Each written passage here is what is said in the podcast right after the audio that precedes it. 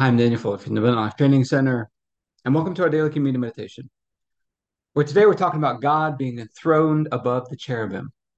So, a couple days ago was the Day of Atonement, also called Yom Kippur, which is a reminder for us that in the Old Testament it was the one day of the year when the high priest could enter into the Holy of Holies and make atonement for the sins of the people for the year. And he had to take a lot of special precautions to go into God's presence the right way. And they would go up to the Ark of the Covenant. On the top of the Ark of the Covenant was the covering, which was called the mercy seat, but it's also called the atonement cover. And he would sprinkle blood on that mercy seat. And God said, Above that mercy seat, that's where I'm going to meet with you. That's where I'm going to speak with you. We talked about yesterday the verse in Hebrews. Talked about how Jesus entered into that Holy of Holies by his own blood he made atonement for us. He sprinkled his own blood on the atonement cover, on the mercy seat, sprinkling our hearts with his blood, cleansing our conscience. I was thinking about these things, and these verses about God being enthroned above the cherubim kept coming to mind. Now, cherubim are angels, I believe. I don't know a lot about them, but I believe they're angels, and they were positioned on either end of this atonement cover. And it says here in Psalm verse Psalm chapter 80 verse 1. God, you are enthroned above the cherubim. Shine forth. Then Isaiah 37, 16 says, O Lord of hosts, the God of Israel, who is enthroned above the cherubim. Hebrews chapter 9, verse 5 says, Above the ark were the cherubim of the glory, overshadowing the atonement cover. So we see his his glory. We're getting ready to move into the Feast of Tabernacles today. Tonight we'll start the seven day harvest festival of the Feast of Tabernacles, which is a reminder God's filling us with his glory. I think there's a connection between his presence and his glory enthroned above this mercy seat, this atonement cover. And just see, he's filling us with his glory. And so we're going to ask ask him for help today with this. We're going to ask him to give us wisdom and insight and revelation into this as we take communion over it. But let's get started with our daily prayer. And then we'll get into our time of communion after that. Heavenly Father, I pray for everybody who's watching or listening, their families, their friends, everybody connected to them, and all of our church and governmental leaders. And I thank you for releasing us from darkness and transferring us into the light, into the kingdom of your dear Son. I thank you for your purpose and grace given to us in Christ Jesus before time ever began. And that Jesus was struck down, he was smitten, bruised and pierced and crushed and destroyed, also that you could be on our side, that you could be fighting for us. And I keep asking that you, the Father of glory, would give us the spirit of wisdom and revelation so that we would know you more and more. That the eyes of our hearts would be enlightened to know the hope to which you've called us and the riches of your glorious inheritance that is in us, and the immeasurable greatness of your power to us who believe.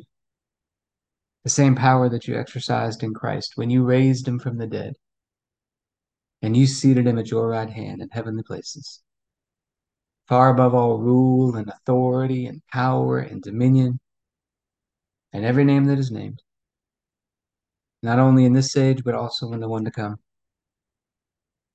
and you put all things under his feet, and made him to be the head of the body, the fullness of him who fills all in all. If I'll ask you to bless us, and to make your face shine upon us, let us find grace and favor in your eyes. Expand our borders and our territory. Expand our capacity to receive everything you've given us in Christ and to let it flow through us so that we do good and are a blessing to people all over the world. Send us opportunities to do good and be a blessing today. And help us make the most of those opportunities. Keep your hand on us and help us do today what's right and best in your eyes. And do it with peace and joy and confidence in you. And we ask you to stretch out your hand to heal and do signs and wonders and keep us from evil and pain. Through the mighty name of Jesus. Amen. And Father, we're asking for your help today. Teach us what this means for us. That you are enthroned above the cherubim, above the atonement cover. Teach us what this means and how to apply this to our lives so that makes a difference in our lives today. And we thank you the night Jesus was betrayed, he took the bread and said, This is my body, broken for you. Do this in remembrance of me. We get this opportunity today to remember He sent us Jesus. And by his stripes we've been healed. Through his one sacrifice, we've been made holy and perfect and righteous in your sight. And you raised him up from the dead, and you seated him at your right hand. And you raised us up together with him and made us sit together with him. And we get this opportunity today to remember we've been made one with you through the sacrifice of Jesus. Let's go and take our bread.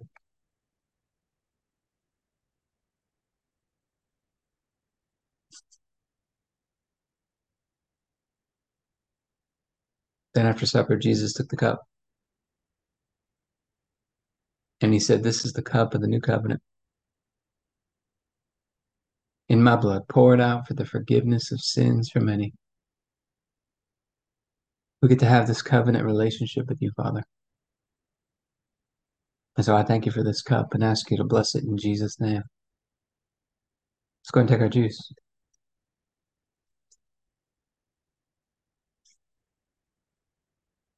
Mm-hmm. All right, let's talk about some health and fitness tips because I think physical exercise is meant to teach us how to exercise our faith. Something I've been practicing lately, and I feel like it's been God prompting me to do this, is I do little bits of workouts all the, all throughout the day. I don't do one main workout. Just build in exercise as part of who you are. Physical exercise, like I said, meant to ex- meant to teach us how to exercise our faith. We're supposed to be exercising our faith all day long in everything that we do.